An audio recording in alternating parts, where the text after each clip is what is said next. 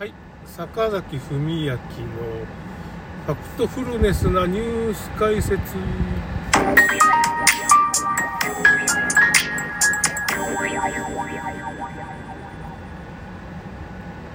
今日はですね、リスナーの方の石生さん、最近スイカが高いですねっていうネタでちょっと、まあ確かにね、スイカ高いね。もう300円ぐらいのなんか2キュッパぐらいで売ってるスイカのこのパックみたいなのがあるんですけど、あれが2キュッパぐらいしますけどね、ちょっと高いよな。あとまあ4分の 1? いや、4分の1じゃないな、8分の1カットみたいな、まあ、売ってるのがまあ、400円とかね、ちょっと、まあ、下手したらそれを超えてくるような、4キュッパとか。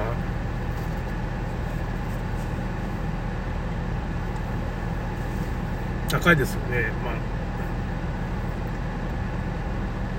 僕が行ってるとこで、まあ、安くて2キュッパとか3キュッパぐらいかな。まあそういう時はですね、まあもう本当に僕は大体スーパーに行くのが、まあ業務性スーパーエブリーっていうところがあってね、毎日365日安いっていうのは業務スーパーなんですけど、業務スーパーなんですけど、すごいボリュームのある100円パンとかも売ってるエブリっていう店があってね、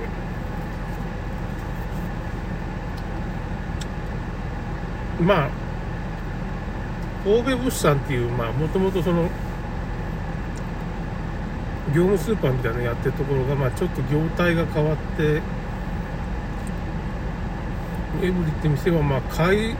生鮮食料品、肉とか野菜とか、まあいろんなものがかなりなんか安くて美味しいみたいなので、まあちょっと売れてるところなんですけど、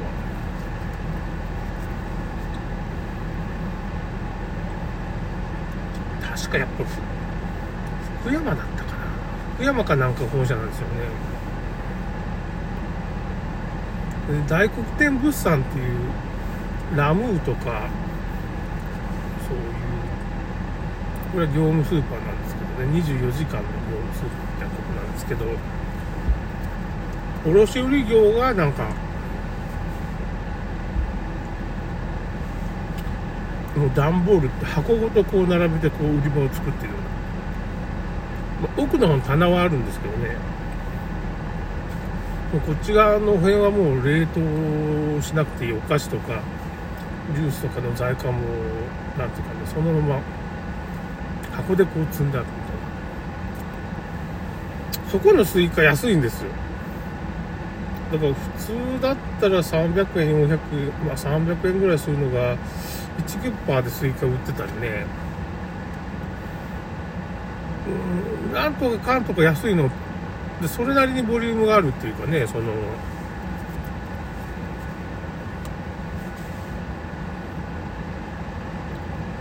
138円のバナナとかあるんですよ、そこね。だって高いスーパー行ったら1キュッパぐらいじゃないですか、バナナ。138円で、まあやたらにでかいっていうか、エクアドル産ですかね。フィリピンとかだとちっちゃいんですけど、エクアドルかなんかの船便でまとめて買うんでしょうね、契約してね。だからすごいボリュームあるけど138円で提供できるっていうか、まあ、そういうところで買ってるんで、業務スーパー系の店が結構多いんですよ、岡山県で。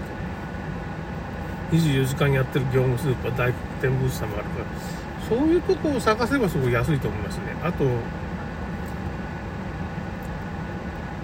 果物とかもそういうものも、農産物直売所っていうところに行くと、まあ行ったことあると思うんですけど、ちょっと規格外の商品あるんですよ。ちょっと安かったり、なんか今ボロボロ、もうなんかちょっと本当だったらこれ売り物に出さんだろうなっていうような、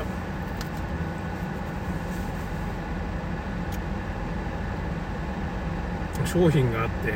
まあ食べ物とかそういう飲食物ですけどね、そのラムのとか野菜とか。で僕大体そういうので、まあだからパンでもね、下手したらパンなんかも、寿司なんかもそのエブリで寿司が半額、大体夕方の半額のまあ時期に行くんで、高いんですけど安く買ってますまあ500円ぐらいのお寿司をまあ200円ぐらいで250円で、高級パンみたいな食パンとかあるじゃないですか。ああいうの僕半額じゃないと買わないっていうか、まあ大体僕半額で買う人間なんで、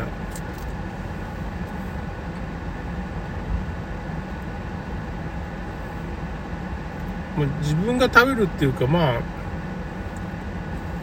あんまり奥さんとかなんていうかお母さんとかこんなボロボロの買ってくるって言うんですけども、自分が食べるやつはもう半額でいいかなって。パンとかも高級なパンが半額で、まあその美山公園っていう、まあ、農産物直売所もその高級パン、まあ300円ぐらいするようなパンがまあ150円ぐらいで売ってるわけですよ。朝行くとね、ちょっともう賞味期限が切れそうになってるやつを、それを買うっていう原則になってるんで、結構1000円分買っても結構なんていうか安く買ってるっていうかね。だからまあなるべく農産物直売所とか行って、そんならなんていうのかな、ゴーヤとか、まあ2本で770円とかすごい安く買ってるから、まあその工夫したらいくらでも安いとこあるっていうか、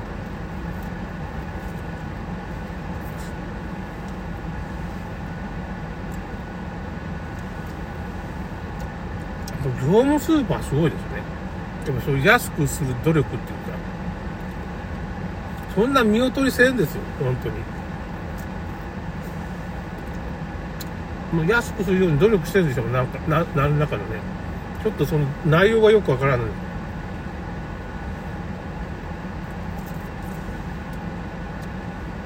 あと野菜とかもまあ規格外のやつと買えば安いお寿司は半額で、お寿司とまあ高級食パンをとか、そういう高級なパンがあるじゃん、300円ぐらいのはもう150円でしか買いません買いませんっていうか、大体僕そういう時間帯に行くんですよ、スーパーに。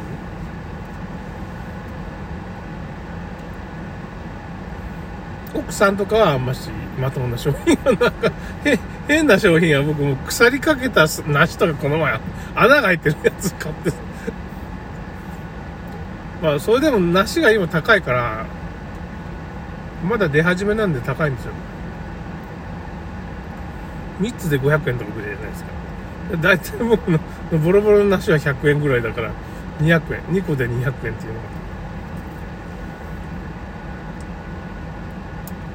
まあ、半分腐ってたんだなそんなの取って食べるっていうかね。でそういう規格外の野菜とかまあ食べた方が、やっぱワクチンとか打ってない可能性が高いじゃないですか。入ってない可能性がね、規格外だから。で素人が作ってるやつとか、健康にもまあいいだろうっていうことで、まあ多少仕方がないはもういろんな食品の中にこのワクチンのメッセンジャー RNA のスパイクタンパク質、まあ、病気になるような成分を入れてきてるんですよね今。まあ、肉には入れてるし、まあ魚が比較的ないけど、魚は放射線と放射能を流したりしてるじゃないですか。あれ魚も食べれなくしようとしてるんじゃないかなっていう感じもしないんだよ。なんで突然放出するんだっていうねえ、汚染水、福島の汚染水。だけど恐ろしいことに日本海に中国の放射能が福島の200倍だったんですよね。ね、日本海に流れ込んでると思うんですよ、おそらくね、潮流の関係でね、こう日本の方に流れるんじゃないかな。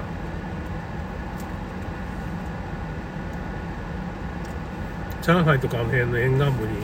原発があるんですよね。シャレにならんねってなんか前だから麦わら帽子をかぶった中国の人がその上海かどっかあの辺の南の方の湾岸で外貨カウンターで測って水っていうか海をそんな福島の200倍ぐらいありますよみたいなことです。だからその汚染水日本に来るわみたいな話ですよね。で日本の汚染水はサンフランシスコとかあっち辺に来るとアメリカから苦情が来るはずなんです本当はね。そっちの方に行っちゃうからね。